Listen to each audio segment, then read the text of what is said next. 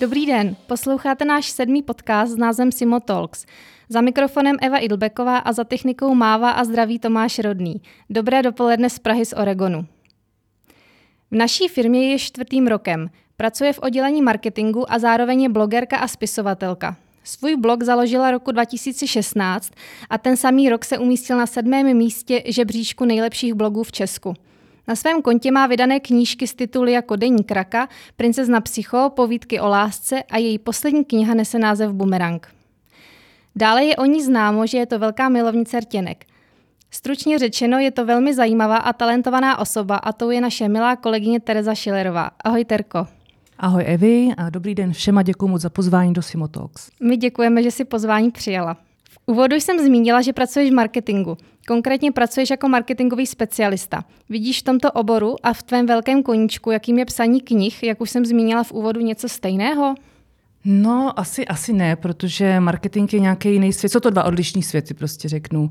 A takže psaní je můj koníček, marketingem se živím a já vlastně takový ty odlišní světy potřebuju. Pro mě ideálně klidně čtyři zaměstnání, hlavně ať si nejsou podobný, takže já to tak mám ráda. No.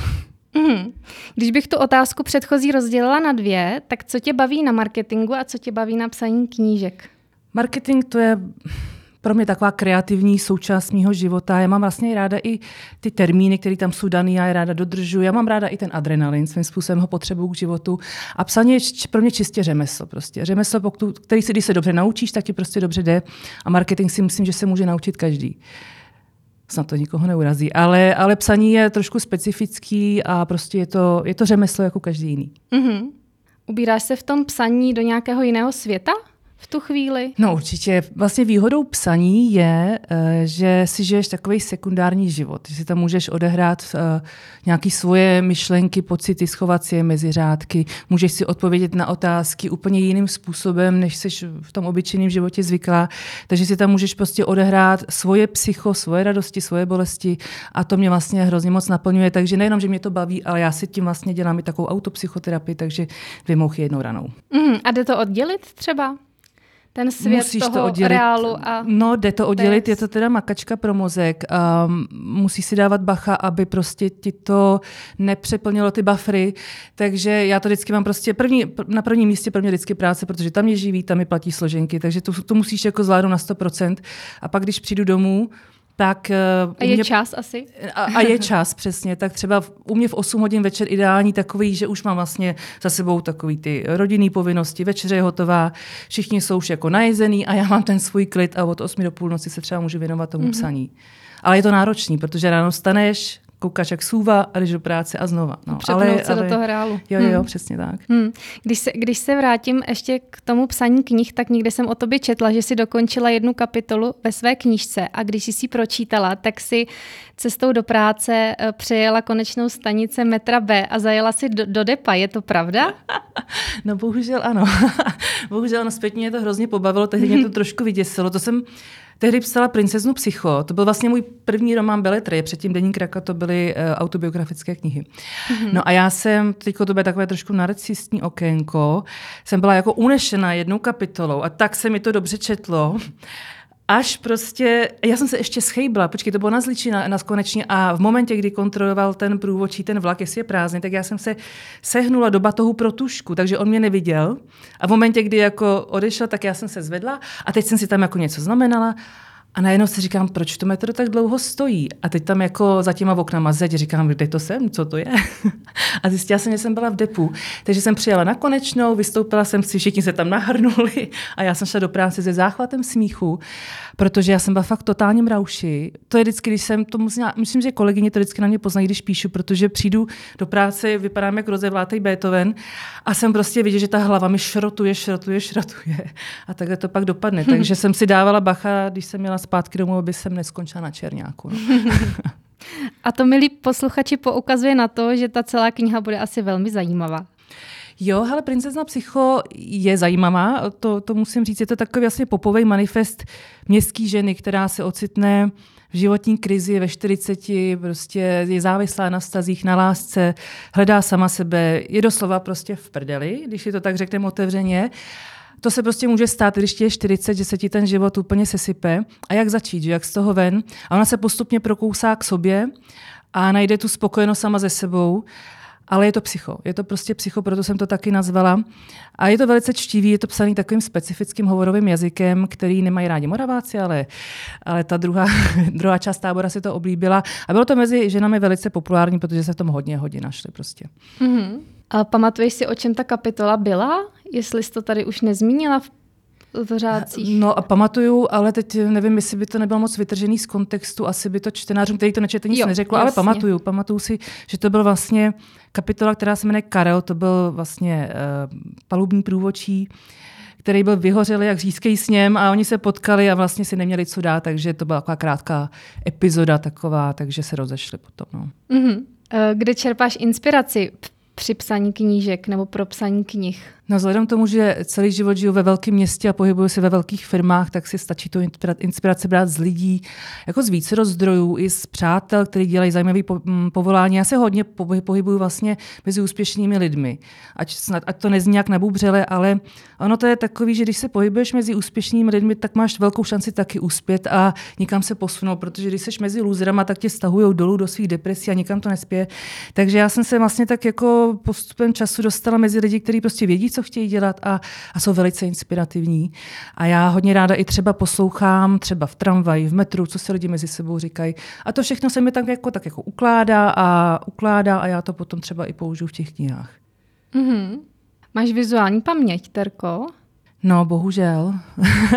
Nebo proč bohužel? No, pamatuju si hodně věcí, ukládám a proto se mi často stane, že se mi ta hlava přehltí. Aha. A to už pak cítím, že to asi budu muset vysypat na ten papír, protože to bych je se z toho svokla. Je toho mm-hmm. moc, no, na jeden mm-hmm. mozek. Když jsi zmínila, že bereš inspiraci i z lidí kolem a v prostředí, ve kterém se pohybuješ, eh, brala si za ty čtyři roky, co tady seš, i inspiraci od nás se společnosti a, a z marketingu a z týmu Holek?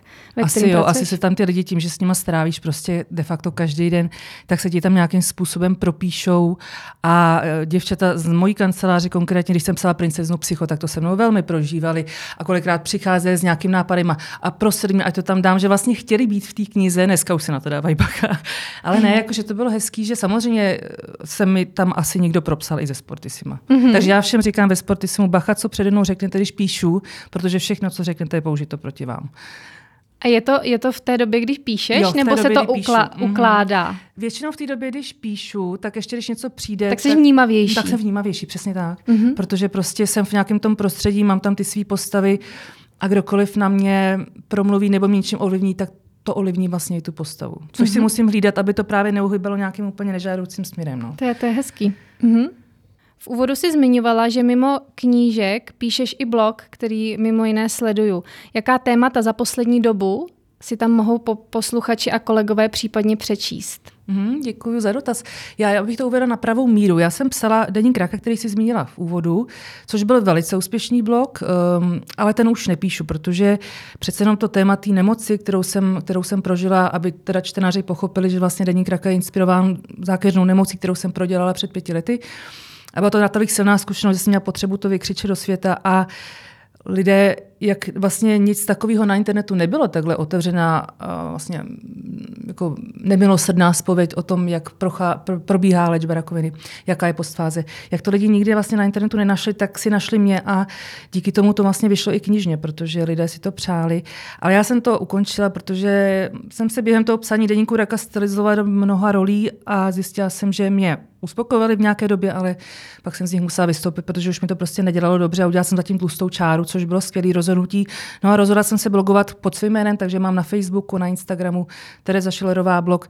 A co píšu dneska? Já mám pocit obecně, že to je takový veselější, že dřív ten denní kraka kolikrát byly jako články na dřeň, pak to byly takový manifesty, protože jsem byla taková jako frustrovaná, naštvaná na ten svět, se to ve mně trošku třískalo. Uh, což, což bylo pochopitelné, protože jsem procházela nějakým posttraumatem a ještě do dneška to doznívá. Ale dneska se snažím být taková nad věcí vtipnější a je to má to větší náhled. Prostě už je to o tom, že to píše jako ženská, která má něco za sebou, chce, chce být šťastná, chce se cítit dobře a lidi už sledují vlastně ty moje úspěchy, to, jak to moje nápady na knížky, uh, nějaký obecní poznatky ze života, takže to je spíš takový už vtipnější na různý mm-hmm. témata. Nějaký inspirace i pro lidi? Jo, i inspirace vlastně. Já fot ráda sdílím pocit, a už to není tak intenzivní, ale většinou některé takové moje články lidi nakopnou, namotivují a jsou za to rádi, takže si pořád tak jako dodáváme sílu, ta komunita v tom blogu, což byl ten účel a já to tak mám ráda. Prostě terapie sdílení. Mm-hmm. Když jsme u té terapie, tak eh, mi to navádí na další otázku. Vím, že si ve spojení s mnoha odborníky zmíním tu Radkima Honzáka. Pro ty, co by nevěděli, tak Radkim Honzák je český psychiatr, publicista a vysokoškolský pedagog. Specializuje se na psychoterapii a je zastácem psychosomatického přístupu. Terko, proč například konkrétně s ním spolupracuješ? Mm-hmm. Protože já jsem vlastně zároveň i redaktorka. Tím, že ty moje knihy byly poměrně úspěšné, tak si mě všimli i všimlo jedno vydavatelství, Vatova Labe Media, které vydává známé časopisy BT znát Vlasta, Květy, to jsou Evergreeny, že? Eh, nebo Glance, Story a tak dál. A já vlastně píšu články na psychologická témata, což je takový vtipný. Já jsem totiž chtěla eh, po Gimplu studovat psychologii na filozofické fakultě, ale nedostala jsem se. Eh, ale stejně jsem ta psychologie našla. Vlastně, vidíš, jak člověk nemusí ani tlačit na pilu a dneska si vlastně po večerech studiu psychologii ty témata, na který píšu a právě protože nejsem odborník eh, a nechci být samozvaný odborník, tak se vždycky propojím s odborníkem. Našla jsem si právě Radky na Honzáka eh, a jiné, jiné, jiné odborníky nebo dneska už mé kamarády, který mi vlastně pomáhají to zastřešit a posvětit, takže to je skvělý. A konkrétně Radkin, eh, on taky má za sebou onkologickou zkušenost, tak to nás možná spojuje takový ten pocit, že víme, jako, jaký to je fuck up. Ale on mě má hrozně rád, on vlastně popřel, po, pardon, pokřtil princeznu Psycho, uh, takže to je kmotr a od té doby nějak jsme v kontaktu, on uh, zná tu moji životní cestu, všechno čte, myslím si, že má mě prokouklou a hodně mě podporuje hodně mě podporuje v té redakční činnosti, takže já totiž v současné době píšu seriál Toxické vztahy se to jmenuje, což je pro portál Kondice.cz a je to velice čtivý a právě ta to je zase moje, tam já se můžu úplně jako vyžít v tom, um, že píšu témata, třeba to byl psychopat na pracovišti, nebo teď, nevím, toxická láska mezi sourozenci. Je to hodně, hodně psychologický témata, který mě baví, takže je to pro mě mm, forma samostudia, takže se furt jako vzděláváš, což je super. A a taky je to práce, no, takže uh, v tomhle jsem způsobu jakoby s Radkinem spolupracuju, že uh, je to spíš jako profesně. profesně. Mm-hmm. V čem je pro tebe inspirující?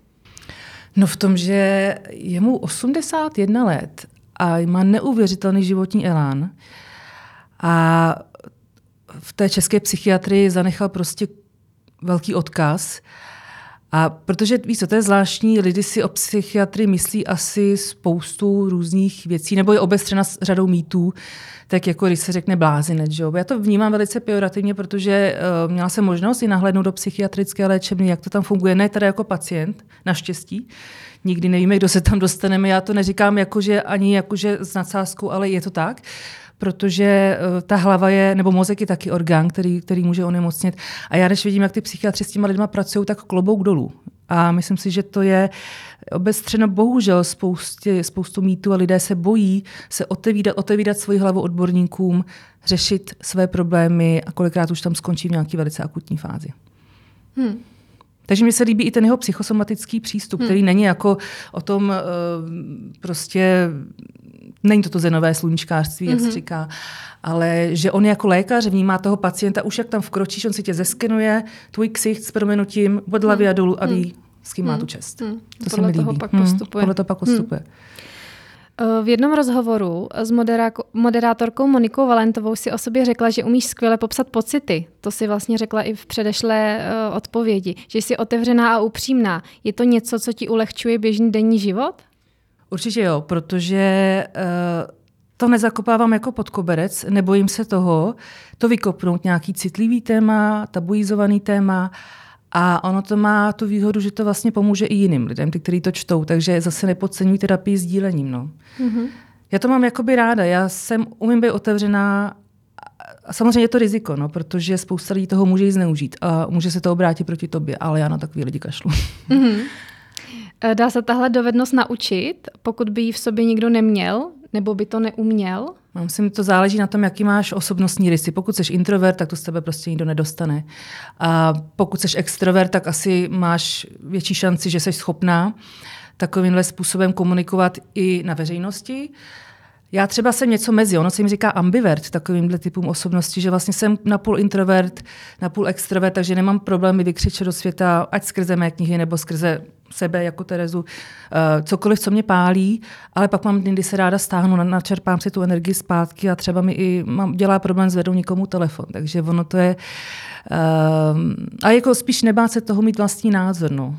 To, hmm. S tím asi problém nemá. Takže musí mít člověk z hůry dáno. Asi jo, asi pro, jo, určitě. Pro tohle dovednost. Mhm.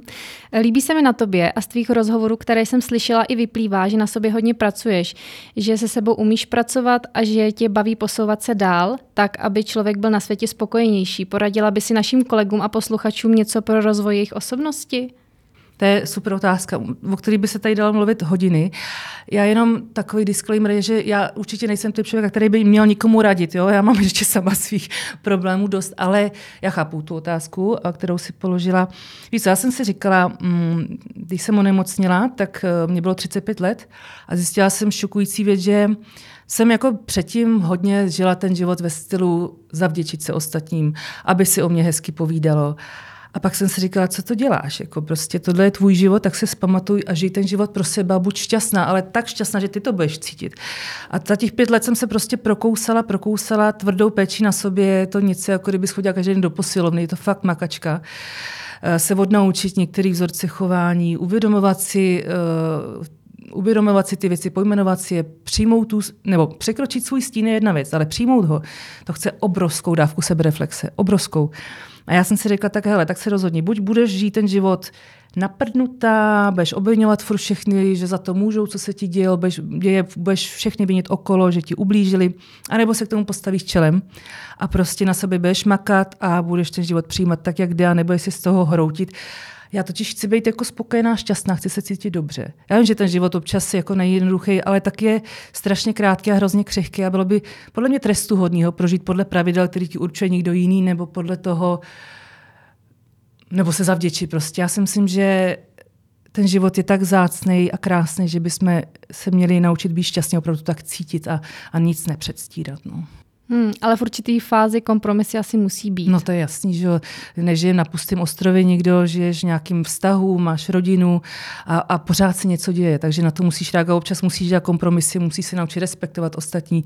Není to o tom být sobecký hajzl, že a teď, jako, teď si to udělám, jak to chci hmm. a všichni se ze mě po to, víš co. Ale jak říkáš, no, je to potřeba uh, ideálně nějak nastavit, aby uh, byli i v rodině všichni spokojení.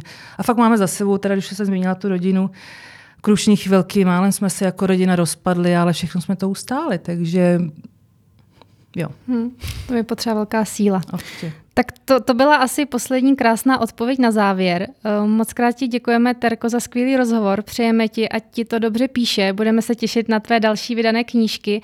A jak jsem již v samém úvodu řekla, víme o tobě, že jsi velkou milovnicí rtěnek a tak nám dovol jako malé poděkování za tvůj rozhovor ti věnovat malý dárek právě v podobě rtěnky.